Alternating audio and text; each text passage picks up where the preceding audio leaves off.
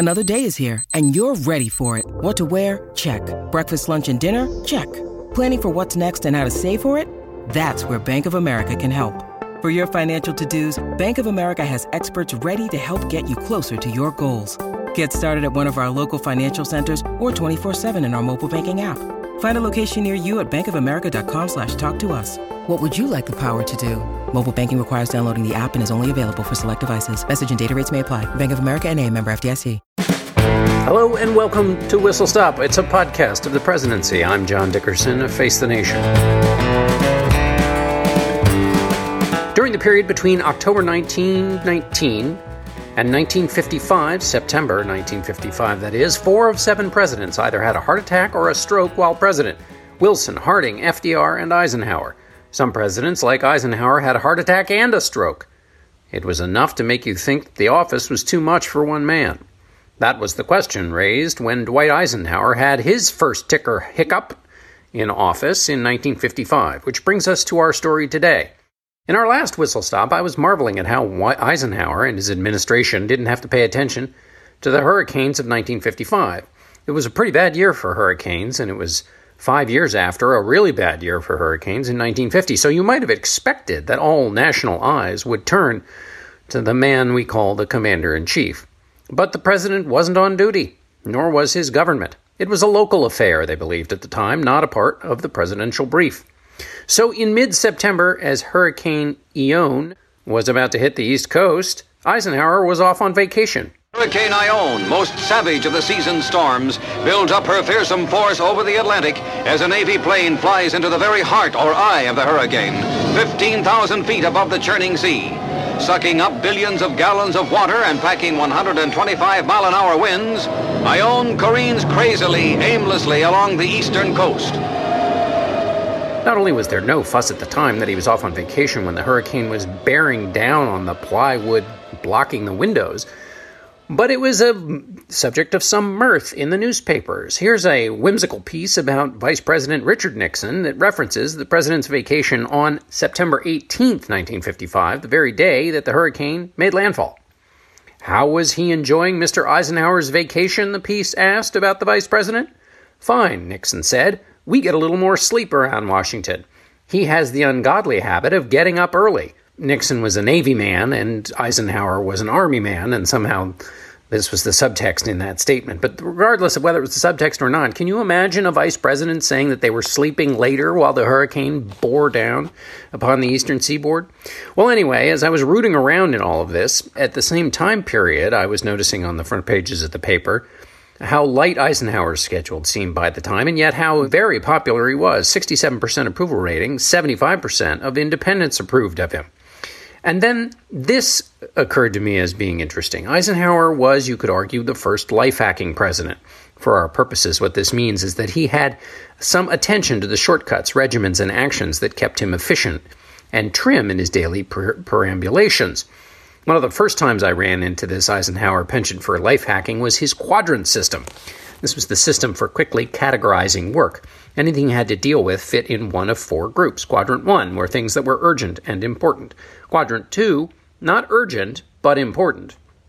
Quadrant 3, urgent and unimportant. Quadrant 4, not urgent and unimportant. These categories are really useful, but so is the exercise itself, which is to say, knowing how to break up big events into little groupings that make those events more manageable. So, if you haven't divined it already, Q2 is where you really want to spend most of your time doing things that are important but not urgent, because if you do them, then they won't become urgent and important later.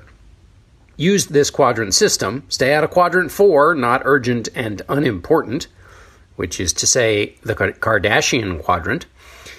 Spend your time in quadrant two, you'll lead a better life or you'll become president. Anyway, Eisenhower knew about efficiency and management because, of course, he'd been a general and a university president. He brought these tactics and strategies to the White House. It's one of the curious things about Donald Trump that he doesn't bring systems and efficiencies with him from private enterprise. Or if he has, we haven't heard about it yet. The White House has relied on systems because of its new chief of staff, John Kelly, but that's only to impose on the chaos that was brought by the president. Again, military order imposed upon chaos. Anyway, Eisenhower also paid attention to his health and fitness in a way that sought to make him more efficient. Remember how Nixon was interested in how you could sleep less? Haldeman wrote about that in his diaries, and we discussed it in our Chief of Staff episode. Nixon wanted to know about these sleep studies that allowed you to be effective even with getting a fewer number of hours of sleep in a night because he wanted to crank more into his day. Eisenhower, of course, was the opposite sort. Historian Clarence Lasby writes about how Eisenhower focused on getting enough downtime in his day and his life. He focused on this when he came back from serving overseas. I do not again become neglectful of exercise and proper care of myself. Eisenhower said he had, quote, thoroughly tested and proved the virtues of a complete and absolute rest. And Eisenhower, in speaking with his brother, said that in the future he intended to take not less than a total of 10 weeks of vacation every year. Here again is Eisenhower. My experience has convinced me that there most certainly is such a thing as overwork. For the rest of my life, I am going to work at avoiding that particular disease. Well, this is important, of course, because this sense of the balance between vacation and work would be important because Eisenhower was occasionally criticized for going on vacation, but and also was used by other presidents, Clinton, Obama, Trump, as an example of why it's okay to go golfing so much. But for Eisenhower, I guess the point here is that it was central to his sense of the proper balance that was required to do the actual job. Anyway, it's a president you can get behind who believes in that kind of vacation. But it suggests a model of the presidency, which is the reason we're here in the booth today, where you don't always have to come jumping through the hoop to show you're on the job. The executive branch, Hamilton said, was an office of energy, but let's not overdo it. Calvin Coolidge, of course, is the supreme excellent example of this. He believed that a national leader should not try to go, quote, ahead of the majestic army of human thought and aspiration, blazing new and strange paths. This is uh, perhaps why he took long naps and sometimes slept 14 out of 24 hours, though that may also have been due to the death of his son while he was in office. Anyway, Eisenhower, with his belief of the balance between work and rest, was, of course, on vacation in September, on the 23rd of September in particular, and he set out to go golfing. He was exuberant up until the 14th hole of that first golf game that he played that day. He played multiple games of golf. But then he started to get angry. He kept getting interrupted. He was informed that Secretary of State John Foster Dulles had called to speak to him. He interrupted his game, plopped down on the cushy seat of the golf cart one, and sped, such as one can in a golf cart, to the clubhouse to take the call. But by the time he got to the clubhouse to take the call, the president was told that Dulles was on his way to an event and would call back an hour later. That meant the president, unfulfilled by the information on the phone call, returned to golf cart one and wound his way back to the course where he had left his ball. Then, when an hour had passed and he had pushed the ball around, he returned to the clubhouse again for the appointed hour, initiated the phone call, but this time the call couldn't happen because there was a bug in the phone line. It wasn't working. So the president returned to the golf court, sped through the trees, past the sand traps, and to where his ball was. Upon arriving back to where he had been, he was called back to where he had just been, that is to say, the clubhouse. The problem with the phone line had been fixed. Back to the golf cart, back past the sand traps and the trees. Finally, on the third try, he spoke to the Secretary of State, John Foster Dulles. The phone call concluded, then it was back to the golf course. But this was not the end of the interruptions. An hour or so later, Eisenhower was told that Dulles was on the phone, and so he backtracked again. At the clubhouse, he waited and waited and waited and then was finally told that this latest interruption was a mistake. Dulles hadn't wanted to talk to him at all. As Eisenhower later wrote in his diary, his disposition deteriorated rapidly. His doctor, who was traveling with Eisenhower, put a finer point on it, saying his quote, anger became so real that the veins stood out on his forehead like whipcords. At approximately this time, the president was also delivering information to his golf pro, who was playing with him, of course, that day. And the, the crucial information the president delivered was that his belly was acting up. He'd had raw onions on his hamburger that afternoon and fingered those as the culprit for his maladies. I think those onions are backing up on me, he reported. This did not slow the president, however. He golfed and golfed and golfed and can put in 27 holes that day. Then he retired. The indigestion persisted, though, and in the middle of the night he woke his wife, Mamie, and asked her to summon the doctor, Howard Snyder. Dr. Snyder was summoned. It kicked off a mystery that changed the relationship between the press and the presidency. The careful management of the president's condition, some would say careful misinformation about the president's condition, also may have assured that Eisenhower was in a position to run for re election in 1956. The mystery surrounds the original diagnosis. For this, we rely on Clarence Lasby's really well done book, Eisenhower's Heart Attack, which does what you want one of these books to do, which doesn't just talk about the heart attack itself and how it was treated, but it talks about heart disease at the time, how it was a national crisis, and how Eisenhower's obsession with his health helped address that crisis, and then, of course, also the politics of the time. Dr. Snyder arrived with his medical kit, but also the palliative instruments of a doctor treating someone with a cardiac problem, or so the story goes. He had oxygen and drugs and a variety of other things. Eisenhower was experiencing chest pain, so that made sense that he had these cardiac drugs. He administered a variety of drugs, according to the record amyl nitrate, papaverine, and morphine, which he injected twice for the pain. After the second injection, the president's pulse rate shot up like a rocket. Snyder asked Mamie to slip into bed with her husband and hold him in her arms to see if that would calm him down. It reportedly did so. What happened next is where things get a little mysterious. Snyder ruled that Eisenhower was simply suffering from intestinal upset. Putting the blame on the onion caused political economist and journalist Raymond Moley to quip, A little raw onion on a hamburger altered the course of human history. The word was relayed to the press and marked a turning point in relationships between the press and the White House. Here I turn to journalist James Deakin, who writes about the White House management of the Eisenhower heart attack story in his book called Straight Stuff The Reporters, the White House, and the Truth. And aside, the word truth on the cover of the book is printed in red. The truth and the White House uh, unfamiliarity with the concept of the truth is not, of course, a new phenomenon, as the red highlighting of the word truth exists in this book, which was written more than 20 years ago. There were 22 reporters who traveled with Eisenhower. They were all staying at the Brown Palace in Denver. Lush digs. If you left your shoes outside the door, noted Deakin, they would be shined for you overnight. All that was on the docket eh, during this vacation time was a meeting of physical fitness experts and doctors that Eisenhower and Nixon were going to preside over in the coming days in Denver. It was part of Eisenhower's effort to improve youth fitness as a way of combating juvenile delinquency and to prepare younger, stronger fighting men for the Cold War. There wasn't much news expected. Each afternoon there was a short briefing, but never much substance. The reporters therefore enjoyed sightseeing, shopping, poker, and martinis. 8 a.m. the morning after Eisenhower's golf game, in which he ate the raw onions, reporters were summoned to the traveling press room and told that the president had, quote, suffered a digestive upset in the night.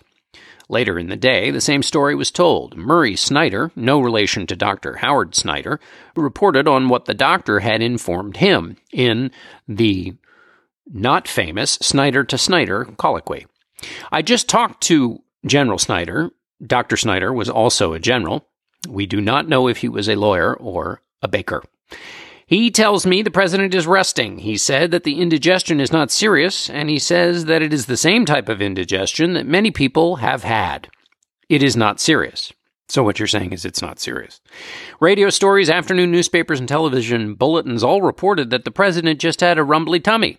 But then at 2:30, roughly 24 hours after the president had had his episode on the golf course, where he reported that the onions were backing up on him, the news suddenly changed. So, this is 24 hours after the golf game, the news changed. It was reported that the president had suffered a heart attack. So, why the delay in the reporting? Well, there seemed to be three possible options. One, Snyder delayed the announcement because he wanted to protect the president's health. Announcing right away that the president had had a heart attack would create emotional upset for the president and his family. This is what Snyder said in the moment to reporters questioning the 24 hour delay. The second option was that Snyder had been trying to cover from the get go. And so the decision not to inform reporters was not based on health, it was based on an instinct to cover up that could not be sustained, though once events tumbled on. Reporters who had this view that it was a cover up from the get go cited certain facts, like the fact that Eisenhower had been walked out of his house and not carried on a stretcher. In other words, walked for the purposes of trying to cover up and make it look like he was more healthy than he was, as opposed to if you'd taken him on a stretcher and just hadn't told anybody because you were worried about the emotional upset it might cause. The third view is that the Dr. Snyder misdiagnosed Eisenhower.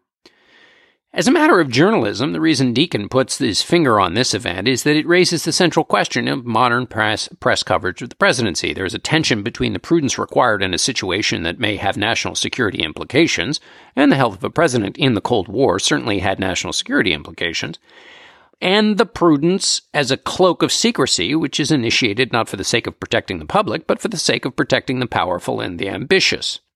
Clarence Lasby in Eisenhower's Heart Attack has a very thorough investigation of the medical records in Eisenhower's library and delivers a very tough verdict on the doctor.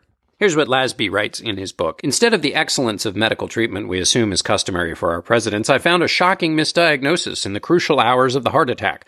Contrary to all existing historical accounts, I contend that in the early morning hours of 24 September 1955, Dr. Snyder mistook a coronary thrombosis for a gastrointestinal problem, waited for 10 hours before he recognized his mistake and called for help, and conducted an unrelenting cover up of his error for the rest of his life.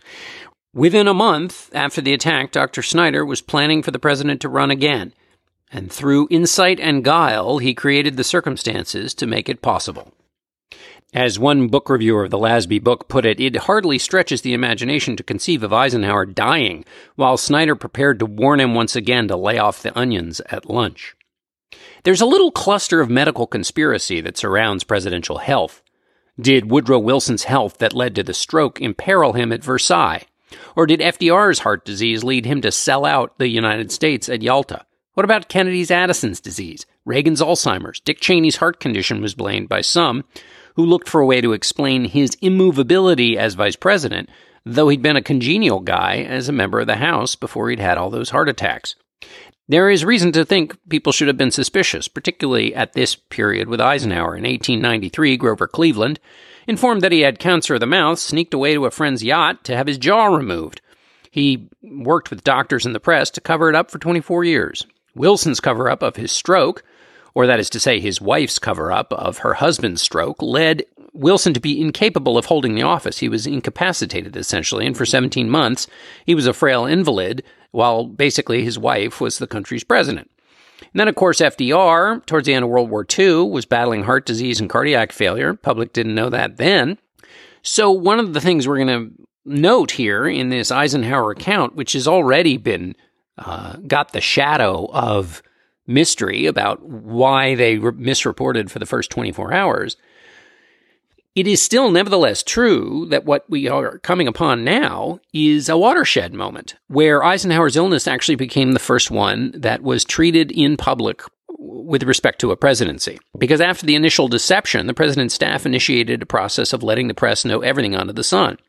The medical bulletins were shared three or four times a day. Reporters were told what the president had for breakfast, lunch, dinner, how many calories he was getting. There were details about the items inside his vegetable soup beef, beef bones to give it taste, but then the fat was skimmed off in order to make it healthy. Reporters were told the color of the president's pajamas and the decor of the hospital. They were told all about the cards and letters that had come pouring in for the president with suggestions of every kind of remedy possible under the sun and regimen that could help with his recuperation. They were told when Eisenhower went into the oxygen tent when he woke refreshed and cheerful.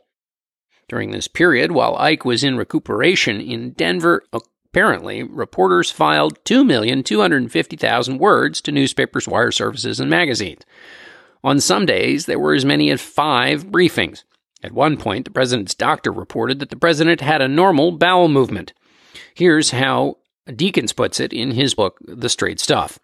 This was considered very significant. The theory was that if Ike could go, he must be alive. Nevertheless, there was a lot of soul searching before the development was printed. In the 1950s, bodily functions had not been invented. At the Associated Press, the bowel movement produced a crisis. But the doctor had announced it. As a matter of fact, he had emphasized it. So it must be important. With a mixture of trepidation and dismay, editors at the Associated Press put the bowel movement on the front page of family newspapers across the nation.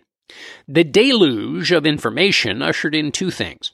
First, it's a full hangout, as is what it's called in press parlance, and that's essentially the strategy of giving reporters every possible piece of information and tidbit they could want as an antidote to their fears. Genuine fears, of course, ignited by the initial missteps of secrecy for the first 24 hours. or the full hangout is used to swamp an unpleasant disclosure. This is why Chris Christie did a news conference after was, news was published that some of his aides had blocked traffic on the George Washington Bridge, and Christie did a news conference until reporters ran out of questions to ask. It went on so long. But this also ushered in a new stage of the presidency, which is there were now new expectations on the matters of health, and you could see this moving into all four corners of a president's life. There was no detail that was too small. This set an expectation for reporters and what they would be told, but it also had implicit in inside of it the view that the presidency, the office of the president, was of such import that the smallest elements were necessary to report to people because they were all equally important in terms of national security and the health of the nation. This is the medical expansion of the of the imperial presidency. Before the heart incident, it wasn't clear whether Eisenhower w- would run for re-election or not. But of course, the pressure was on. Republicans would win if he if he ran, and if not, they might not win, both at the presidential level and also up and down the ticket. One Republican state chairman expressed the feeling throughout the party when he responded to the idea that Eisenhower might not run again in 1956, and he said, "When I get to that bridge, I will jump off it." While Eisenhower recuperated, the expectation was that he would be away from the White House about two months. The question of whether the government could operate was actually not that big of a deal if you run through the newspapers. Nixon could handle the ceremonial duties, and while there were several articles about whether the power would need to be formally handed over to the vice president, there was no breathless coverage about the duties of the presidency that would go unattended during that period of time. The country did not seem to be put in peril by a president who was at a commission for two months. But the political speculation was hot and heavy. Two days after the heart attack, a headline in the Wall Street Journal read President's heart attack changes everything for both parties in 1956. Political leaders see no chance of his running. There was speculation inside that piece that Ike would even resign. On September 30th, seven days after the event, the New York Times ran a piece with the headline Democrats Bar Illness Politics. Majority Leader Lyndon Johnson, House Speaker Sam Rayburn, and the party's last presidential nominee, Adlai Stevenson, all met at the Johnson Ranch. Why were they there? because Johnson had had a heart attack and was recuperating, and the Democrats were having a get together to to just sort of hang out and make sure the majority leader was okay. But when the three of them spoke with reporters, they all said, in their own way, that they were not going to use Eisenhower's illness for political purposes. Of course, Johnson really had a reason not to use it for political purposes because since he'd had a heart attack and he was recuperating, he couldn't possibly buy into the idea that a heart attack was debilitating because he himself wanted to run someday. Sam Rayburn put it this way The Democrats have never hated Mr. Eisenhower. We never will. We just aren't built that way. Well, Scotty Reston, the famous New York Times columnist, wrote shortly after the heart attack that the political climate would be changed forever because it had, quote, rested in large measure on Eisenhower's ability to run and win again. This is almost certainly out of the question in spite of the optimistic medical reports out of Denver this afternoon. Why was it out of the question? Back to Reston. Quote, as one distinguished doctor put it here today, trying to carry on the terrible burdens of the presidency for five years after a heart attack is like trying to go 120 miles an hour in the Indianapolis Speedway after you have had a blowout and put a patch on your right front tire. So while the presidency was not seen as the emergency first responder job that it is seen as today, there was nevertheless a feeling that it, that in the presidency it had extraordinary burdens for that one chief executive using the Eisenhower scale then to evaluate this view of the presidency in the mid 1950s. It was a job defined more by Q2 work, not urgent but important, than Q1 work, important and urgent. So, not every important event, like a hurricane, no doubt important, it nevertheless was not urgent for the purposes of the presidency but the job nevertheless had a lot of non urgent but super important, like the Cold War, duties which pressed upon the presidential brain. Well, how was this seen at the time? Well, Walter Lippmann wrote this. Walter Lippmann, of course, we all know, was the supremely influential columnist. Mr. Eisenhower's illness has posed in a new form the old problem of the president's powers. Since the early days of the government, Americans have had differing opinions about how much power ought to be vested in the president, how much in the Congress. But in this generation, the question of where power should be allocated has acquired a new dimension. We have become concerned also with the question of how much power the president or Congress can in fact exercise efficiently, responsively, and without subjecting the human beings in the offices to an intolerable strain. We have been made aware of this new dimension, that of the human capacity to carry the load, because the load has become so enormously greater. It has become greater because of the wars of this century, because of the huge growth of the American population, of the American economy, and of the American responsibilities. In the cases of Wilson, Roosevelt, and Eisenhower, we have seen men break under the load. So the Lippmann article goes on to note an extraordinary coincidence, which is that Herbert Hoover, the ex president, had just released his second report analyzing the, the office of the presidency and the executive office. And in it, he suggests the creation of an administrative vice president. So, what is happening? So, an administrative vice president essentially is to take the burdens off the duties of the president. This report was created not in conjunction with Eisenhower's illness, but with just the fact that the executive branch needed a teeth cleaning, and Hoover had been tasked twice once during Truman, now again during Eisenhower, to straighten out the executive office. And what Lippmann is putting his finger on is the difference between the administrative duties of a president, uh, which is to say those things that are important and urgent, with the burdens of the office, which are sometimes not urgent but are deeply important. And so his question, Lippmann's, upon hearing about Hoover's suggestion that a president should get a vice president for administration, draws in on this distinction. So he asks about a vice president for administration. How much would this actually lighten the load of the president? It is by no means certain and obvious, in the sense that the president would have less people he had to see, less papers he had to read, and even to sign. It would, of course, help save his time and his energy. But is the strain of the presidency due to the fact that the president is overworked, or is it due to his having so much responsibility in matters which are so often matters of life and death? We must suppose, I would think, that what is so hard is not the work, but the worry of being president. So here we have this interesting distinction between the load on the growing presidency in the modern age, which again, as we started our story here, is nothing close to the load that's on the presidency now, but that it has two components, the hours in a day component, but then also the worry that rests upon the presidential noggin. Lippmann is dubious that you can add more staff because it's all about the burdens on the office. And so, while the office, we're going back to Lippmann here, and so while the office of the president can be made more efficient by administrative reform, by streamlining and the like, the office will always require the whole energy of a very energetic man. So there we are. At this moment, we have the height of concern about the burdens of the presidency, both on the presidential office, could you get it all done, Hoover's report, and the presidential brain, um, as exemplified by the Lippmann piece. And oh, by the way, an election's coming. Surely Eisenhower wouldn't run again, but a strange thing happened. All of those reports from the White House, which were covered so closely, and, and every little possible element of the president's recuperation created their own momentum. Good news of the week comes from Fitzsimons Hospital, Denver, where the president poses for pictures for the first time since his heart attack September 24th. Ike took his first steps unaided in his hospital room shortly before emerging onto the sun deck to face the cameras. Ike's famous grin flashed out hearty as ever, pictorial evidence of his continuing recovery. The president was getting better. By December, that was the feeling. Was this spin? Well, Scotty Reston certainly thought so. He wrote article after article slamming journalists for not covering the true risk of Eisenhower serving a second term with a weak ticker.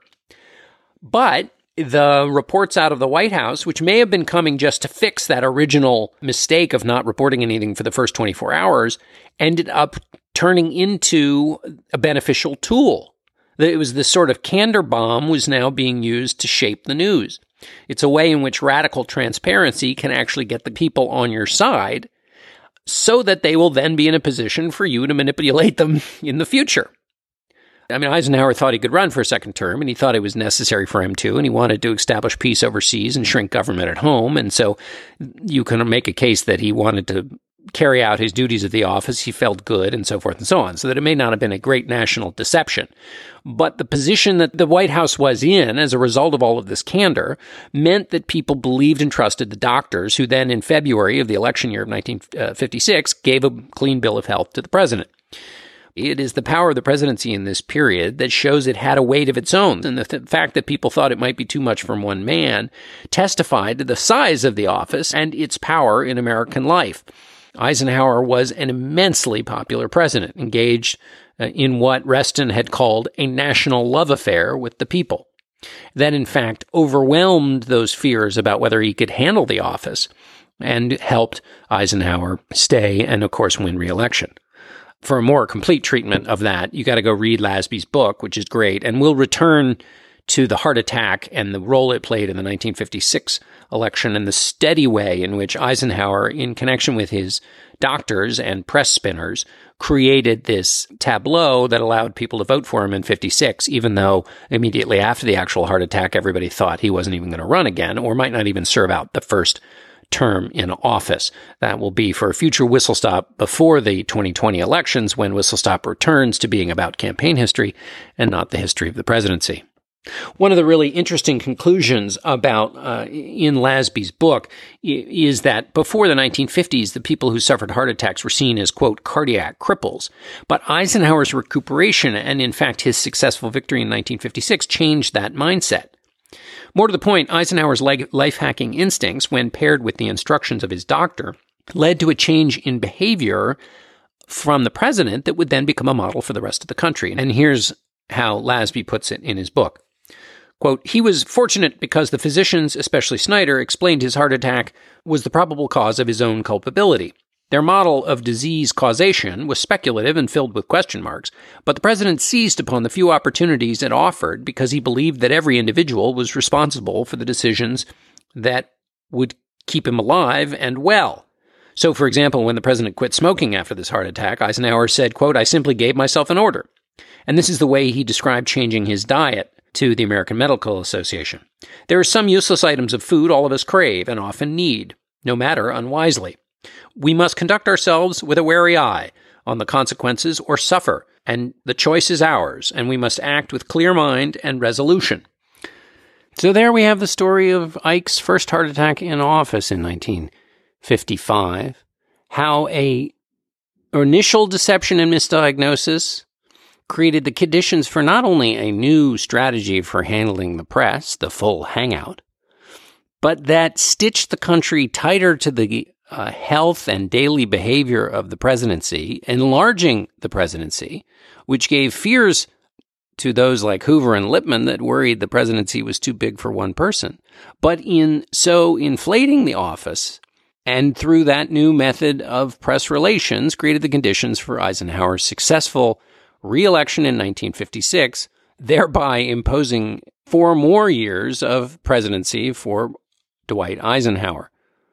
That's it for the whistle stop this week. Before we send you on your way, I want to tell you about another great Slate show called Hit Parade. Do you ever wonder what makes a song a huge, massive, popular smash that everybody hums for generations? Well, is it talent or luck or timing? Well, it's probably all of that. Also, presidential affection might have added to songs on the Hit Parade. I don't know. But the Hit Parade podcast tells the stories from over a half century of musical chart history through storytelling, trivia, and little song snippets. Hit Parade dissects how that song you love or hate or can't get out of your head or whistle in the days of your quiet contemplation, how it dominated the airwaves and made its way to the top of the charts. Check it out. Hit Parade is published on the last Friday of every month, and you can find that wherever you find your Slate podcasts. That's it for this edition of Whistle Stop. Our producer is Jocelyn Frank. Our executive producer of Panoply Podcast is Steve Lickteig, and our chief content officer is Andy Bowers. Our Whistle Stop Crackerjack researcher is Brian Rosenwald, who has researched four different topics this week for me. God love you, Brian. Whistle Stop is part of the Panoply Network. You can explore the entire ro- roster of podcasts at panoply.fm, and explore them you should. Thanks for being out there. I'm John Dickerson of Face the Nation.